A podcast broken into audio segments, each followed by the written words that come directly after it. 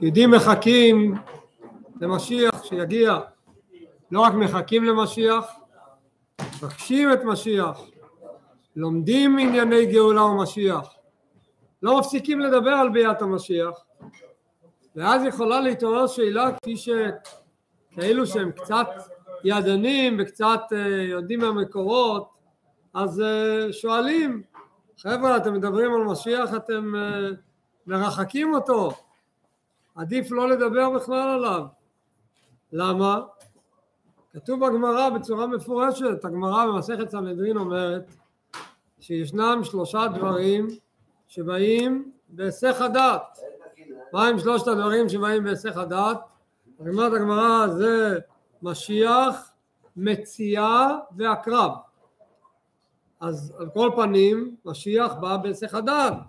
וזה הגמרא אומרת כשרב זיירא ראה חכמים עוסקים במשיח, אז הוא אמר להם במטותא, במטותא זאת אומרת בבקשה, באינא מנייך, אני מבקש מכם, לא תרחקו, אל תרחקו אותו, אתם מדברים על משיח, אתם מרחקים את משיח. אז באמת מה התשובה לדבר? כתוב בצורה ברורה שמשיח בא דווקא בהיסח הדעת. אז היום בעזרת השם בלימוד התניא נקבל מענה פנימי ומעניין שהאדמו"ר הזקן נותן על השאלה הזאת מה הפירוש שמשיח בא בהיסח הדעת. לפני שנלמד את הדברים בתניא קצת נביא בכמה מילים כמה התייחסויות שיש לשאלה הזו במקומות שונים ואז נראה, נתחיל את הלימוד היומי בספר התניא. קודם כל, כבר כשמסתכלים בגמרא, אותו מקום שכתוב שרב זיירא ראה את החכמים דמאסקבי שעוסקים במשיח, זה אומר להם בבקשה אל תרחקו אותו, אז רש"י במקום מיד אומר מה הכוונה הם עסקו בביאת המשיח?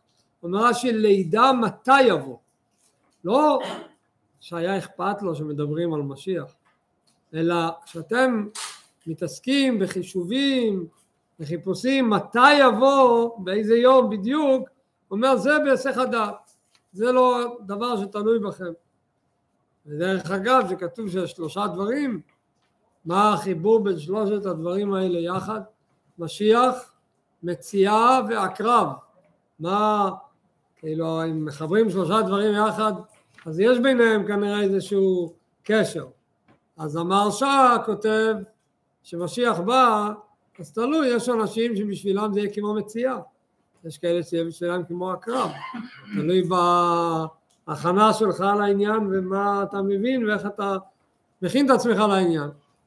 יש אה, מפרשים אחרים שאומרים שמשיח יבוא אז הקליפות שזה הקרב הם יתבטלו והשכינה תתגלה שזה המציאה על ידי ביאת המשיח, אז זה הגמרא מרמזת שכשמשיח יבוא יקרו כאן שלושה דברים, משיח יבוא ויגלה גילוי השכינה, מציאה ויבטל את הקליפות וכל זה יבוא בהיסח הדעת.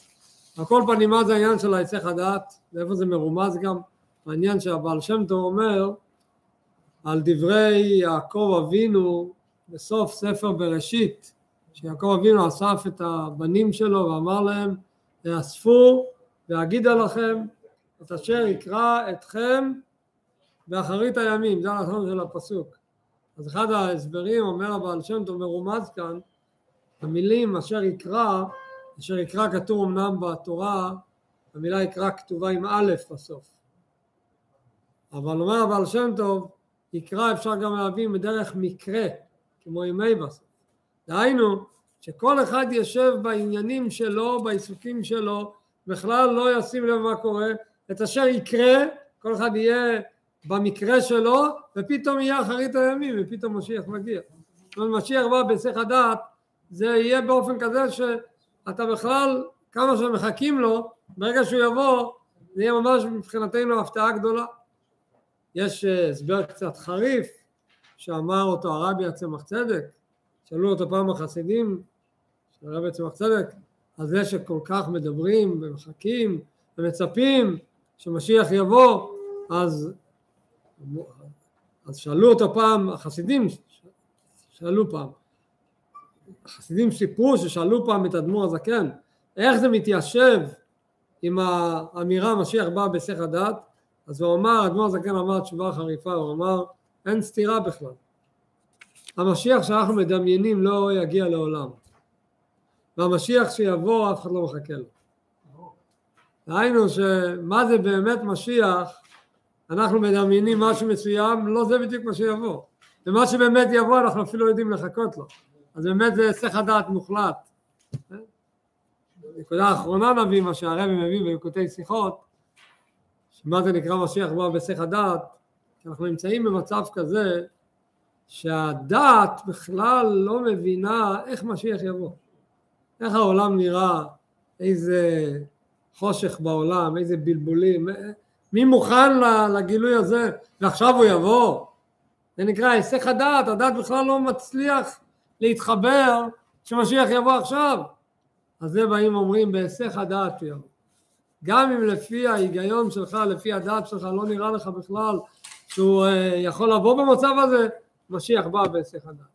אז זה הכל הסברים שונים איך לתווך את הציפייה הדרוכה והדיבור התמידי והלימוד היומיומי והתפילות שאנחנו מתפללים, כל התפילות שלנו מלאים עם בקשות לביאת המשיח, בתפילת שמונה עשרה יש כמה וכמה ברכות ותפילות שקשור לגאולה ובעוד חלקים של התפילה. אז בוודאי שאין לזה סתירה בכלל למהות של העניין, ובוודאי נראה את זה היום בעזרת השם בלימוד של ה... איך אדמו"ר הזקן, איך אדמו"ר הזקן מביא את זה פה בתניא, אנחנו נראה את זה בצורה נפלאה, איך הוא מסביר לנו את העניין, מה זה נקרא משיח בא בסך הדת. אנחנו נמצאים פה בסדרת השיעורים על איגרת הקודש, אנחנו הגענו באיגרת הרביעית מאיגרת הקודש, עצרנו באמצע האיגרת הרביעית, מי שיש לו ספר טניה זה בדף ק"ה עמוד ב', עמוד 210, ואנחנו בשליש, סוף השליש הראשון של העמוד, יש נקודה שמתחיל והנה במילה. פה אנחנו עצרנו, נעשה איזשהו קצת סיכום מה דיברנו בשיעור הקודם. דיברנו שיש כאן בלשון חז"ל שאומרים אין ישראל נגלים אלא בצדקה, מדובר על הגאולה הפרטית. כמו שיש גאולה כללית, יש גאולה פרטית. גאולה פרטית זה אומר לגאול את הלב של כל אחד ואחד. לגאול את הלב שלנו. מה פירוש לגאול את הלב? אז הוא דיבר שיש מצב שהלב נמצא בגלות, הלב של האדם לא מונח באמת במה שהוא צריך להיות מונח. גלו לבבל כמו שהזכרנו את הלשון. וצריך לראות איך גואלים את הלב. איך מחברים את הלב של יהודי לאמת האלוקית, איך מוציאים את, ה, את האמת של היהודי החוצה, וזה נקרא ברית מילה. העבודה של יהודי לגלות את הלב שלו זה נקרא ברית מילה. ברית מילה יש גם על הלב, כמו שאומר הפסוק, ומלתם את עורלת לבבכם. קראנו את זה בתורה לא מזמן, לפני שבועיים, ומלתם את עורלת לבבכם. זה עבודה של יהודי להוריד את העורלה של הלב, העורלה המכסה, המסתירה, ואז שידע לשים את הפוקוס על הדברים החשובים באמת, כמו שדיברנו בשיעור קודם, שאדם ידע איך uh, להתייחס למה באמת חשוב. דיברנו על הציצית הקרועה או על המסך הסדור, כן? אנחנו היום נתקדם להסביר קצת יותר את העניין הזה של להוריד את הכיסוי מהלב. להוריד את עורלת הלב. מהי העורלה שמונחת על הלב? מהו הדבר שאותו צריך להוריד ונראה מתוך הדברים איך נגיע מפה להתחבר ליעד של ביאת המשיח. אז נראה את לשון נטליה בפנים. אומר ככה, והנה במילה יש שני בחינות. כשמדברים על ברית מילה כפשוטו, ביום השמיני התינוק שנמצא בברית, במילה כפשוטו יש בברית מילה שני בחינות. הפעולה שהמוהל צריך לעשות כדי ליצור מצב שהתינוק מעול כהלכתו, הוא צריך לעשות כאן שתי פעולות. מה הם שתי הפעולות? מילה ופרייה. מה זה מילה ופרייה? שהן, מה זה קורה בגשמיות? שהן עורלה גסה וקליפה דקה. יש בברית מילה שהמוהל מוריד הוא מוריד את החלק היותר גס שזה הוא ממש אה, חותך עם הסכין, ובנוסף לכך יש את הפעולה השנייה שהוא עושה עם הציפורניים, הוא פשוט צריך להוריד ולקרוע גם כיסוי דק שמכסה על העורלה. ושתי הפעולות הללו שהמוהל עושה הן שתיהן פעולות קריטיות וחשובות עד כדי שכתוב כמו שהוא יביא בעוד שורה שאם המוהל יעשה רק את הפעולה הראשונה והוא לא יעשה את הפעולה השנייה הילד לא מעול. בלשון חז"ל זה נקרא מל ולא פרה כאילו לא מל. יש לזה השלכות שיכולות להיות השלכות הלכתיות ממש למשל חוץ מזה העובדה שהוא לא מעול אבל למשל מה קורה כשיש ברית מילה ביום השמיני זה חל בשבת. ידוע שבשבת אסור לעשות פעולה שהיא בעצם מוציאה דם. הקזת דם זה פעולה שאסורה לעשות בשבת. אז אבל ברית מילה מותר לעשות בשבת? בוודאי, בתנאי שזה ביום השמיני. ביום, בזמן, מותר לעשות בשבת. אם זה ברית מילה שהיא אה, מאוחרת יותר, אז אסור לעשות בשבת. המוהל שעושה את הפעולה של הברית מילה בשבת, הוא לא עבר שום איסור. להפך, הוא קיים מצווה, הוא מברך על זה ברכה. אבל מה יהיה אם יהיה מוהל שעשה את הברית מילה, אבל עשה רק את המילה ולא את הפריאה? אז המוהל הזה, לא רק שהוא לא קיים מצוות מילה, הוא עבר על איסור שבת. הוא גרם צער לתינוק, הוא גרם הוצאת דם, והוא לא עשה את הפעולה של ברית מילה. מעל בתפקידו, כן. זה העבודה של המוהל צריך להיות מושלמת עם שני הפרטים, גם מילה וגם פריאה. זה כשמדובר על ברית מילה כפשוטו וגשמיות. באותה מידה יש את הברית מילה הרוחנית. כמו שהזכרנו שיש את עורלת הלב. עורלת הלב זה הכיסוי שיש על הלב שאוטם את, הרגישות של הלב של היהודי להתחבר לקדוש ברוך הוא, העורלה הזו גם כן יש לה בדיוק אותו דבר כמו בברית מילה, עורלה גסה וקליפה דקה. וצריך להוריד את שניהם. זה לא פשוט להוריד את שניהם, אבל צריך לדעת קודם כל מה צריך להיות. אנחנו אחר כך נראה איך זה קורה בפועל. לפני שנראה איך זה קורה, אנחנו צריכים להגדיר מה זה העורלה הגסה ומהי הקליפה הדקה בלב. בברית מילה צריך ללכת ללמוד, לעשות ברית מילה, מי שרוצה ילמד מה זה העורלה הגסה ומה זה הקליפה הדקה. אבל בלב זה לא עניין שאם אתה רוצה להיות מוהל, לך תלמד. זה עבודה שצריך כל אחד לעשות. התורה מצווה עלינו, מלתם את עורלת לבבכם. אתה צריך להיות המוהל של הלב שלך, וזה אתה צריך לפעול בעצמך. אז צריך לדעת מה הם. אז הוא אומר בתניא כך: והנה במילה יש שני בחינות, מילה ופריאה, שהן, מה זה מילה ופריאה? עורלה גסה וקליפה דקה, שתי הכיסויים הללו. וכן בעורלת הלב. גם בעורלת הלב, בכיסוי, באוטם, אטימות, עורלה זה מלשון אטימות, באטימות של הלב, גם כן ישנם שני בחינות דומות. יש גם כן תאוות גסות ודקות. יש תאוות שהם נקראים תאוות גסות, זה כנגד עורלה גסה, ויש תאוות שהם נקראים תאוות דקות, והם כנגד הקליפה הדקה. וכדי להוריד אותם צריך את שתי הפעולות, מילה ופריאה. מילה מורידה את התאוות הגסות, ופריאה מורידה את התאוות הדקות. מה זה נקרא תאוות גסות? ומה זה נקרא תאוות דקות? לכאורה מי שקצת לומד בחסידות ומבין את המושג של תאווה, תאווה היא תמיד תהיה גסה. מה שייך להגיד תאווה דקה. תאווה זה דבר גס. אתה מתאווה, מה זה להתאוות? אתה מתאווה, אתה רוצה מה שבא לך, אתה רוצה מה שהלב שלך מושך אותך, לאן שהתאווה שלך גוררת אותך, אתה לא חושב מה הקדוש ברוך הוא רוצה ממך, זה גס. תמיד, לכאורה. מה שייך להגיד תאווה גסה ותאווה דקה? אז יש על זה שני אופנים איך להבין את זה. מה הכוונה גס ודק בתאוות. קודם כל ננסה להבין בפשט מה ההבדל בין גס לדק.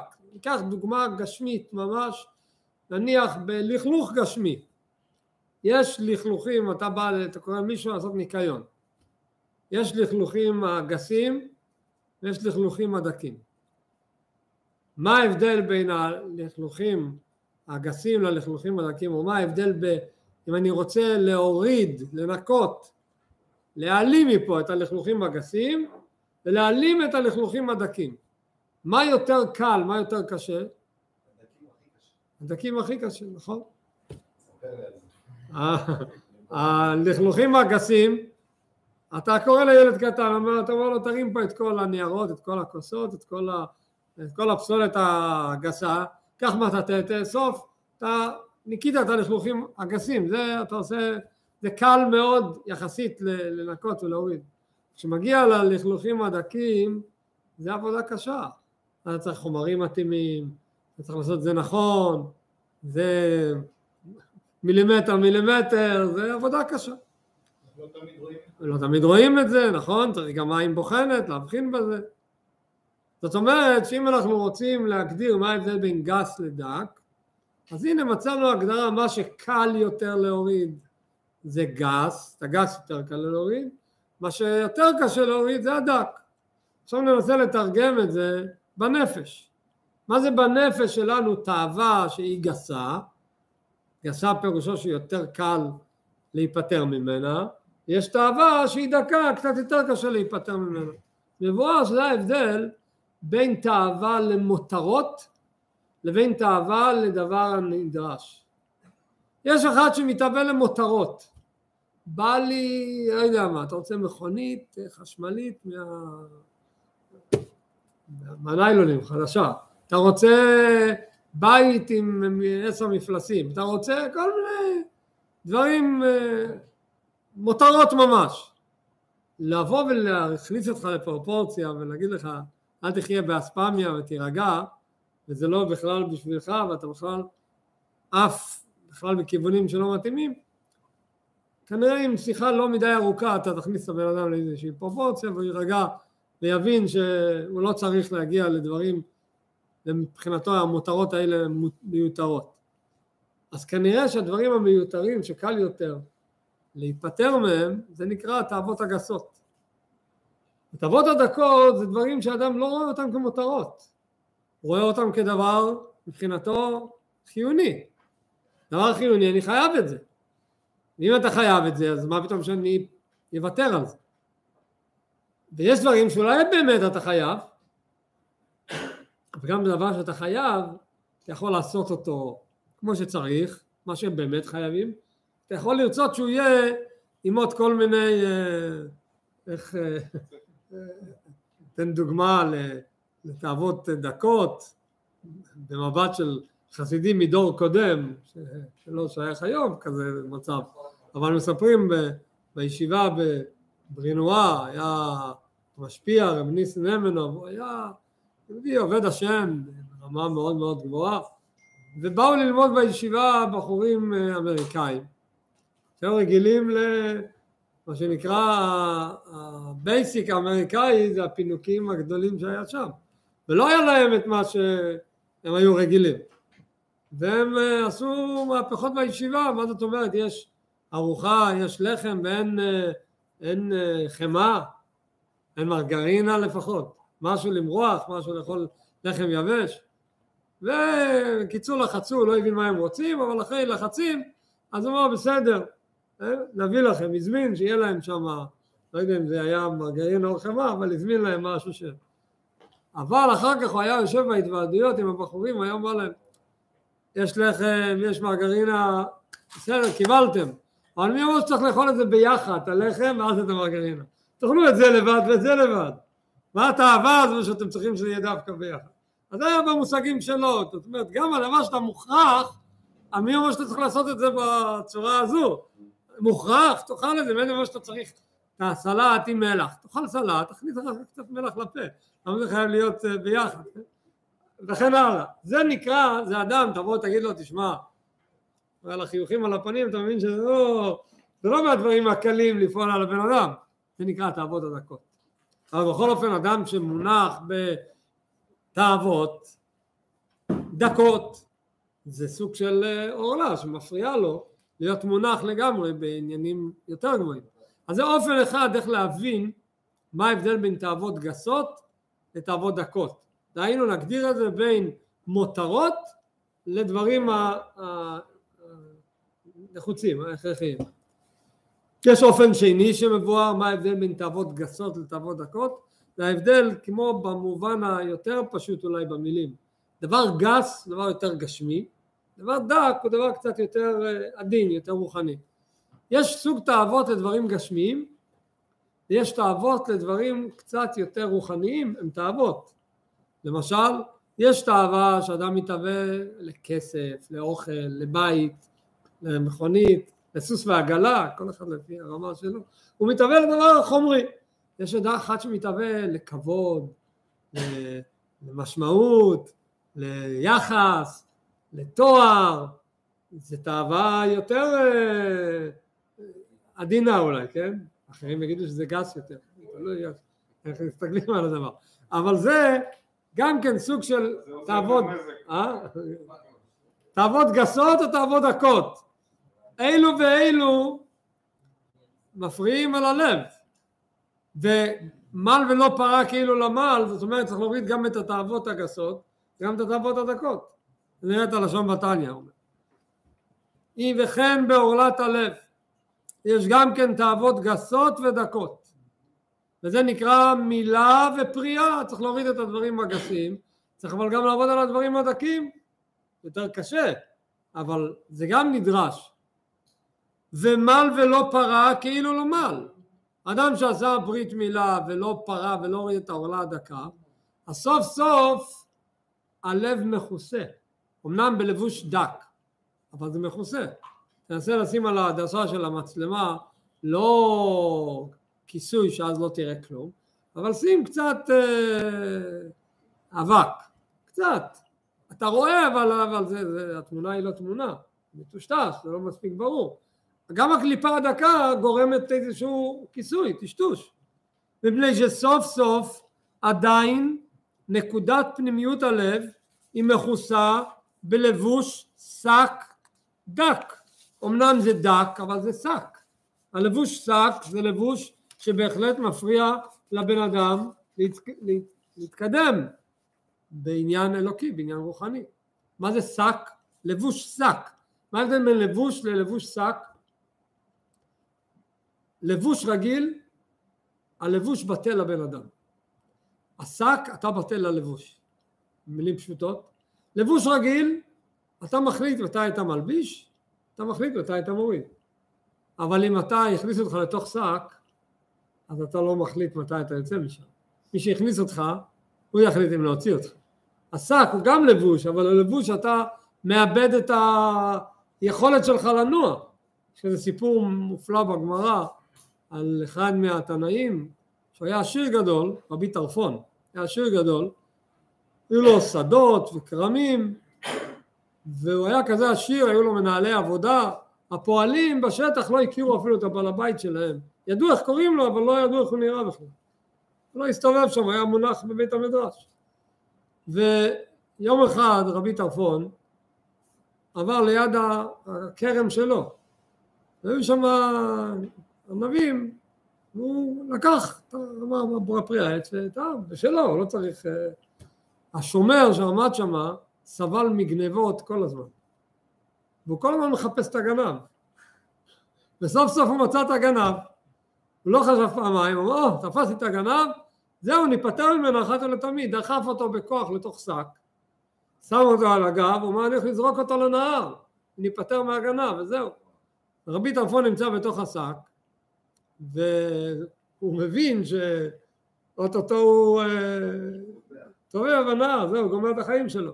אז מספרת הגמרא שרבי טרפון אומר ככה בתוך השק, אומר אוי לו לטרפון שזה הורגו, אוי לטרפון שהולכים להרוג אותו. עכשיו הפועל ידע שהבעל הבית קוראים לו טרפון, רק לא יודע איך הוא נראה.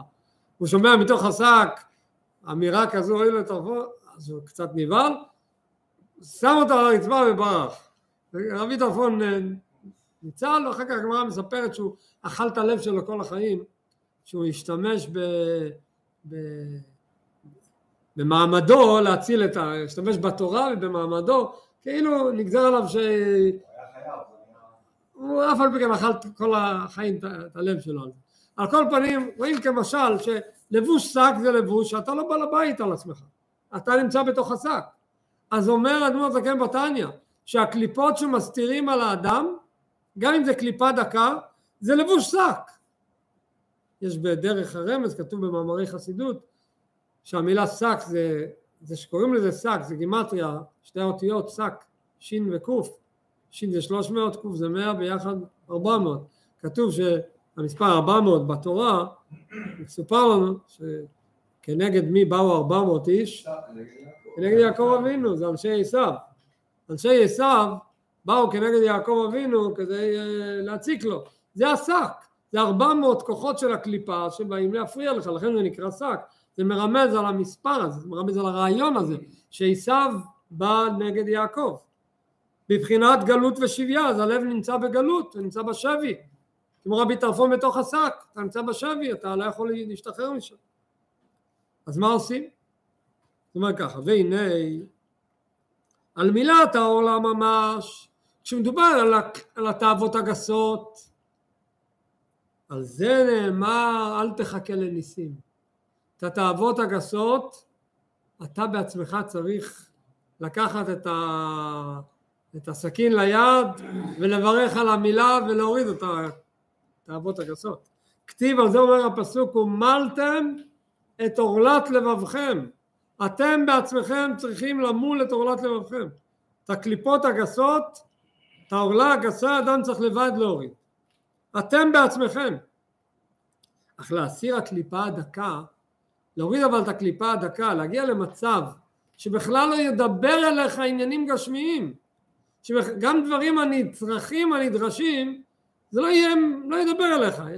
זה נשמע לנו תלוש מהמציאות, זה באמת תלוש מהמציאות, זה לא עובר לסוחר רגיל.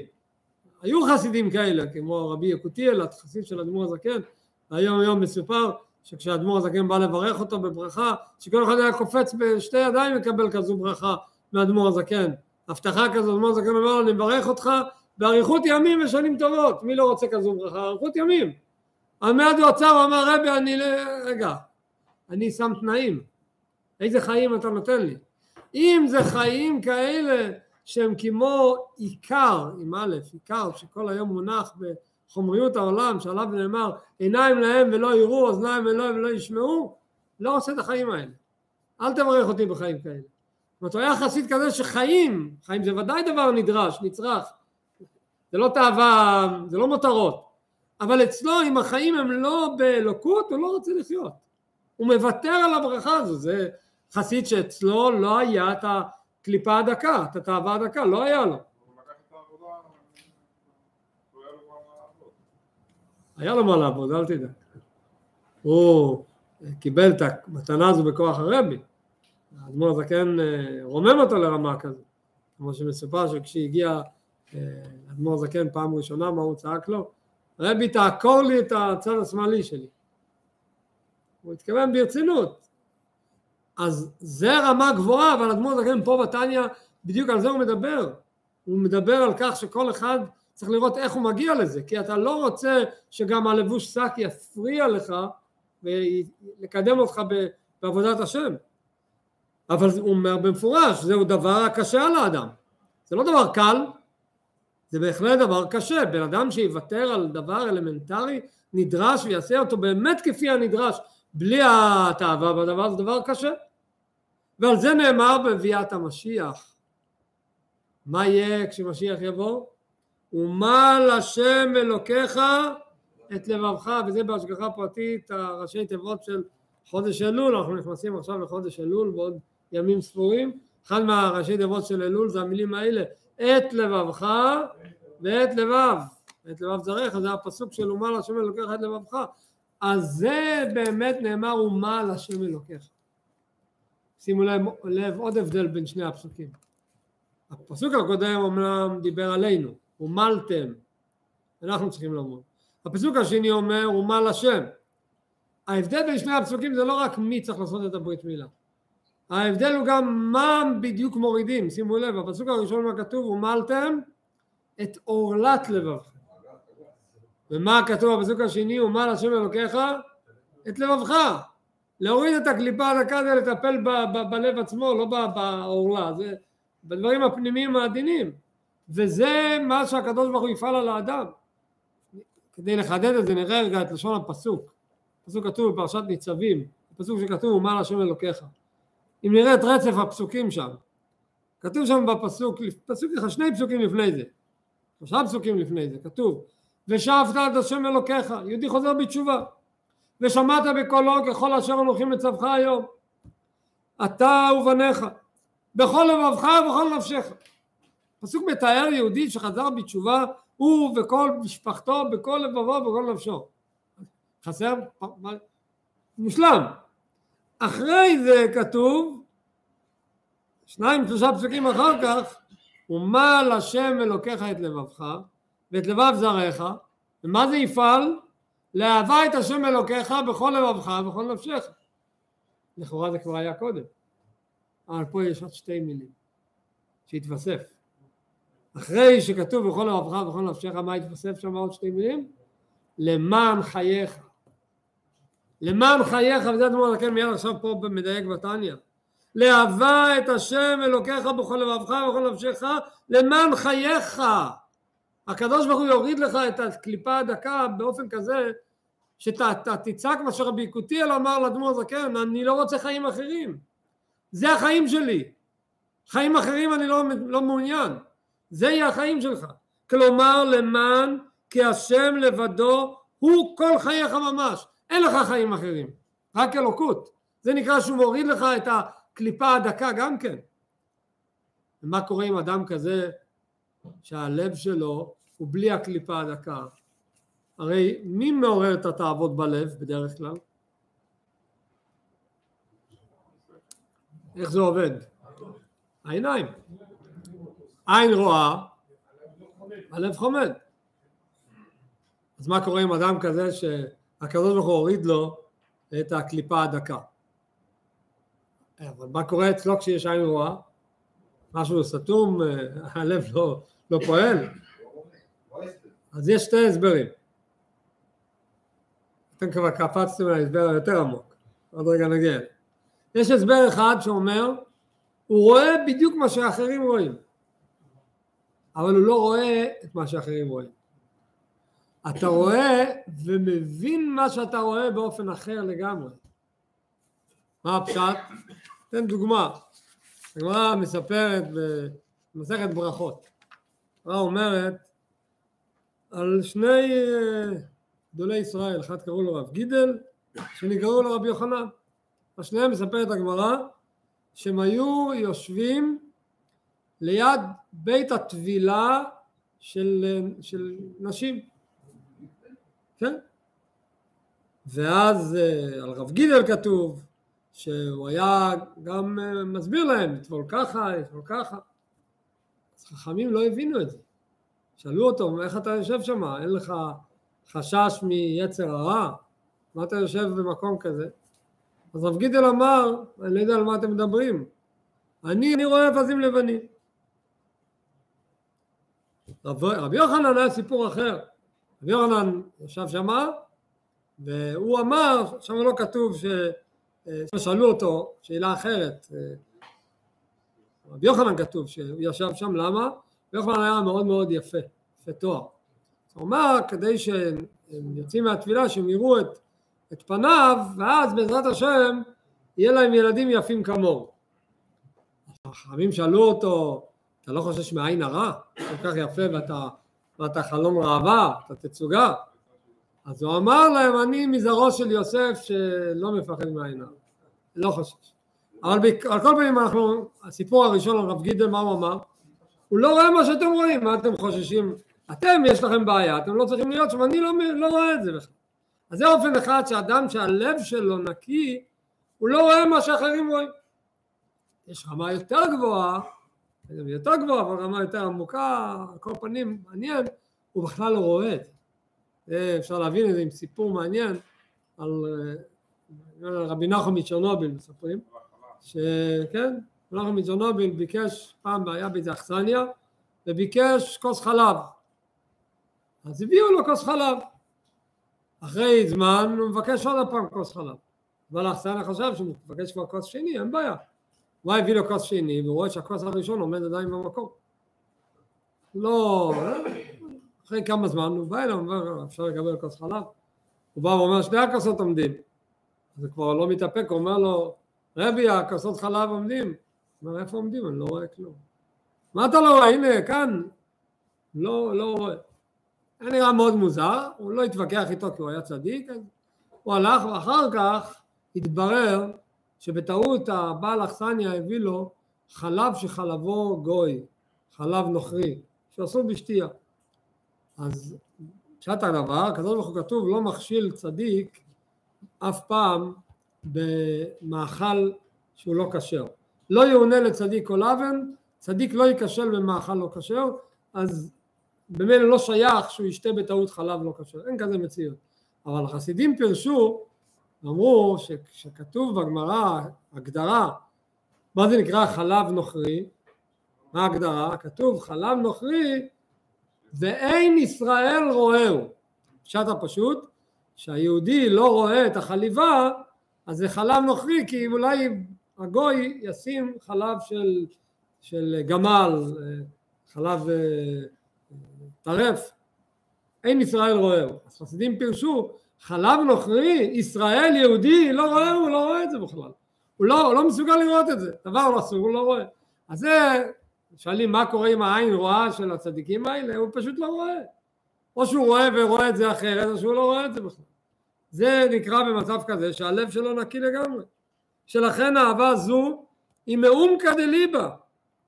אהבת השם שעליו הפסוק מדבר ואומר ומעל השם אלוקיך את לבבך ואת לבב זרעך לאהבה את השם אלוקיך בכל לבבך ובכל נפשך למען חייך מה זה למען חייך? שיהיה לך אהבת השם מאומקא דליבה מנקודה פנימית ממש ופה אנחנו מגיעים לנקודה שאיתה פתחנו. משיח בא בהיסח הדעת. איך נכנס פה העניין של היסח הדעת? אז הוא אומר ככה, אהבה כזו לקדוש ברוך הוא. אהבה כזו שזה החיים שלך. זה אהבה שלמעלה מטעם ודעת. אהבה שהיא למעלה מטעם ודעת זה אומר זה לא מוגבל בהיגיון. אם אתה אוהב משהו בגלל שאתה מבין שצריך לאהוב אותו אז זה אהבה, אבל אהבה שאם מחר תבין משהו אחר, תאהב דברים אחרים.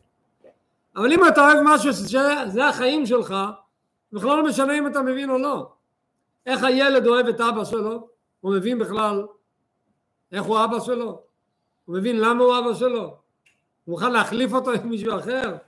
הוא לא מוכן, הוא לא ילך למישהו אחר, אבא שלו מחזיק אותו על הידיים, אמא שלו מחזיקה אותו, לא ילך למישהו אחר, תן לו, לא משנה מה, הוא לא הולך. למה? כי זה לא אהבה של טעם ודעת. משיח יבוא, אז יהיה מצב שמעל השם אלוקיך את לבבך ואת לבב זרעך.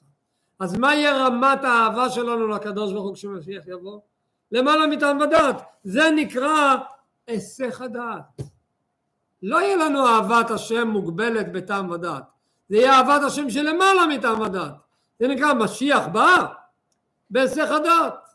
משיח בא, אז מה יהיה אהבת השם שלנו? רמה של היסח הדעת, זה הפשט. הפשט הפנימי כמובן. זה המשך הלשון פה בתניא. ולכן משיח בא בהיסח הדעת לכללות ישראל. כשמשיח בא זה היסח הדעת לכל היהודים. עד ביאת המשיח אנחנו יכולים להצביע, רבי נחום מצ'רנוביל, רבי קוטי אלפליה, להצביע עם היד, או רבי ניסן נמנוב, להצביע על כאלה שהם ברמה כזו שהם לא שייכים לתאוות העולם הזה, לא לתאוות הגסות ולא לתאוות הדקות, אבל משיח בא, מה זה יהיה? זה יהיה היסח הדעת לכללות ישראל. כל עם ישראל יעמוד ברמה אחרת. כל עם ישראל יהיה מצב שמה חייך, מה החיים שלך, להבא את השם אלוקיך. והיא גילוי בחינת נקודה פנימית הכללית.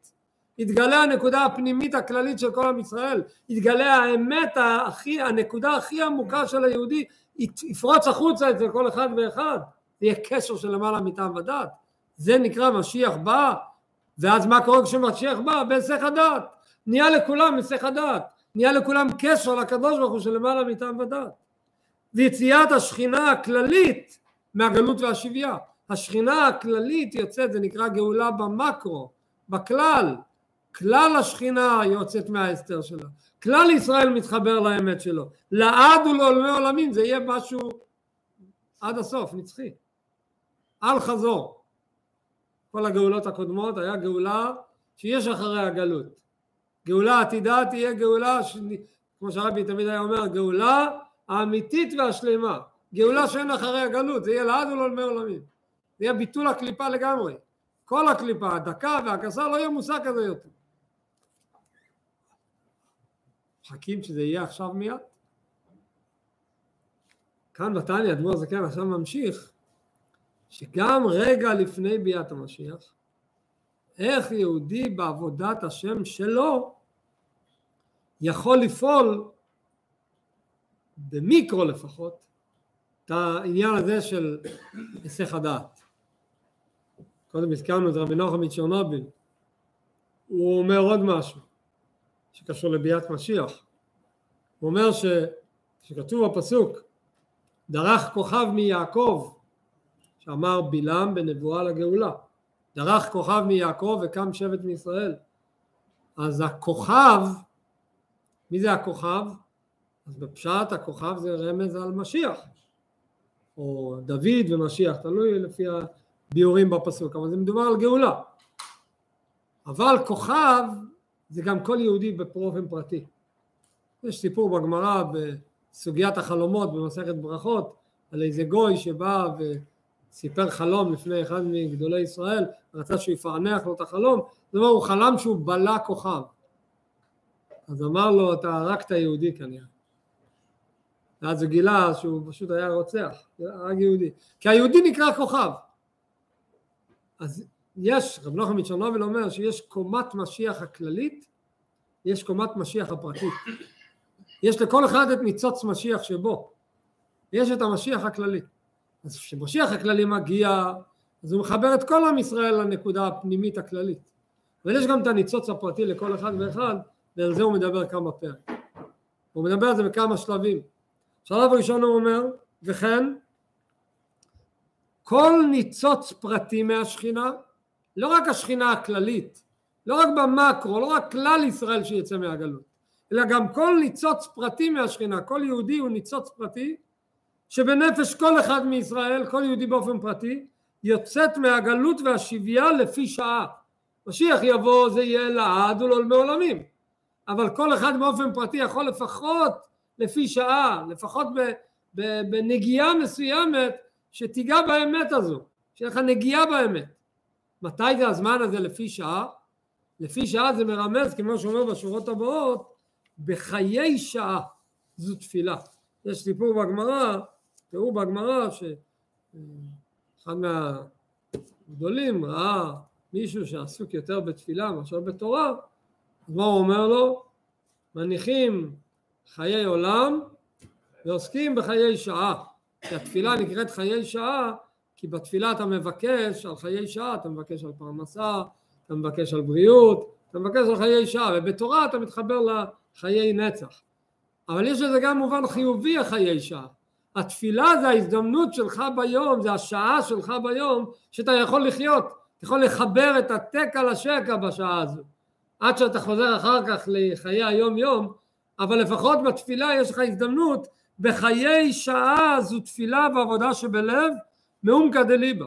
התפילה שהיא נעשית מעומקא דליבה עם תשומת לב מלאה, עם אתה מונח במילים שאתה אומר לפחות בדקות האלה, בשניות האלה, לא יודע, בדור של קשב וריכוז, כמה זמן זה לוקח, בשברירי שניות האלה, אבל בזמן הזה שאתה נמצא בתוך מילים שאתה אומר וחושב על זה, אז באותו זמן זה מבחינת נקודה הפנימית הנגלית מהעולם, באותו זמן יש את הברית מילה שלך, באותו זמן הלב שלך יוצא מה, מהקליפה שלו ועולה למעלה לדבקה בו בתשוקה עזה בבחינת למען חייך. באותו זמן אתה באותו רגע יש לך איזה נקודה שאתה מחליט אני מחובר לקדוש ברוך הוא זהו. ההחלטות שלך באותו רגע הם כאלה שאחר כך אתה לא מבין רגע איפה אני ואיפה ההחלטות שלי? כי באותו רגע היית בגן עדן היית באלוקות אבל באותו רגע לפחות היית במקום אחר לגמרי באותו רגע שהתחברת אז זה הרגע שבו היית יש לך מסופר על רבי אילן מפריץ', שהוא נסע ל- לרבי, אז הוא אה, ביקש מעגלון מסוים שייקח אותו. והעגלון ידע שרבי אילן מתפלל באריכות. אז הוא אמר לו, אני מוכן לקחת אותך, אבל באכסניה כשאנחנו עוצרים, אתה מתפלל צ'יק צ'אק ואנחנו ממשיכים, אין לי זמן לחכות לאריכות שלך. אז אומר, אוקיי, בסדר, אנחנו נוסעים לרבי, אז הפעם נעשה תפילה מהר כדי להגיע ליעד. בפועל ממש, אבל כשהגיע ועצרו והיה צריך להתפלל, הוא למד להתפלל, שם תנית ותפילין, והתפילה שלו לקחה כרגיל 4-5 שעות, העגלון לא היה לו כזה עוז וחוצפה לעצור אותו. ואז אחרי זה אומר לו, אבי יהודי, סיכמנו משהו, מה קרה? אז הוא אומר לו, אני לא מבין, מה הבעיה שלך? אנחנו נוסעים לרבי, נכון? ואם הגעתי לרבי כבר עכשיו, אני כבר אצל הרבי, התפילה אצלו, אומר, למה נוסעים לרבי? שהרבי ייתן לך את הכוח להתחבר לקדוש ברוך הוא. הגעתי לרבי, התחברתי לקדוש ברוך הוא עכשיו, הרגשתי כבר אצל הרבי, אז מה אני צריך לברוח? הלאה, אני כבר, אני הגעתי לרבי. זאת אומרת, התפילה זה רגע מסוים שבו האדם יכול להתחבר לחיי נצח, אמנם בחיי שעה, אבל אתה מתחבר בזה. והוא גם כן בבחינת היסח דעת האדם. זה נקרא היסח הדעת. זה לא היסח הדעת לכללות ישראל, אבל משיח שלך הגיע בהיסח הדעת שלך, כי כרגע אתה מוכן לוותר על דברים שאולי חיכית להם, הרכבת עומדת לצאת, האוטובוס עומד לצאת, אתה באמצע התפילה, אני אסתדר, אני עכשיו מתפלל. אבל מה אתה תפסיד את הפגישה? לא, אני, אני עכשיו מתפלל. אתה נוהג בצורה שהיא בלי טעם ודעת לכאורה. זה היסח הדעת, אתה כרגע מונח במשהו שאתה מוותר על הכל למרות שאתה כל כך חיכית על הדבר הזה והזה. אתה מוותר על הכל כמו שהרבי סיפר את הסיפור שהיה עם השליח, עם משה פלר אצל, אצל פרופסור ולגלין שהוא בא אליו לפגישה וחיכה לפגישה הרבה זמן ו, וכשהגיע בפועל ממש לפגישה פתאום הוא שם לב שמגיעה השקיעה ועוד לא התפלל מנחה הוא לא, לא אמר כלום הוא פשוט קם באמצע הפגישה לבש חוט שחור על עצמו ועמד ליד הקיר התחיל להתפלל והוא יושב וכועס ואומר מה זה הדבר הזה? הוא רצה להעיף אותו משם לא לראות אותו יותר. כמובן ההוא בסוף חזר בתשובה ונהיה חסיד בעצמו. אבל אצל החסיד אצל משה פלר היה מונח עכשיו צריך להתפלל. אז למרות שחיכיתי לפגישה הזו כל כך הרבה זמן והגעתי אליה סוף סוף אני יושב פה אבל כרגע צריך להתפלל אז אני אעשה דבר שהוא לא לפי טעם הדת זה נקרא היסח הדעת זה משיח הגיע אליך. התחברת למשיח זה נקרא והוא גם כן בבחינת היסח דעת האדם. כי בחינה זו היא למעלה מדעת האדם והתבוננותו בגדולת השם. זה התחברות כזו לקדוש ברוך הוא שלמעלה מהדעת למעלה מהיכולת ההבנה שלך למעלה מה, מה, מהקליטה שלך. רק היא בבחינת מתנה נתונה מאת השם מן השמיים. קיבלת מתנה מהקדוש ברוך הוא עכשיו. קיבלת הערה מלמעלה מהערת בחינת פנים העליונים כמו שכתוב יאר השם פניו אליך וכמו שכתוב ומל השם אלוקיך אז עכשיו הקדוש ברוך לך ברית מילה. אז זה ברית מילה זמנית עכשיו ברגע זה ממש. אז זה הפעולה שיש באופן של מתנה. אבל בכללות זה קורה בביאת המשיח. כדי לזכות לזה, כדי להצליח בזה, זה בעזרת השם נראה בחלק האחרון של האיגרת, בשיעור הבא, איזה פעולות אדם צריך ויכול לעשות היום, עוד לפני ביאת המשיח, בעזרת השם השיעור כבר לא יהיה רלוונטי, כי עד השיעור הבא כבר יהיה אחרי ביאת המשיח. ללמוד איך בעזרת השם אנחנו מגלים את הלב הפנימי שלנו באופן, באופן פנימי ומלא, בעזרת השם.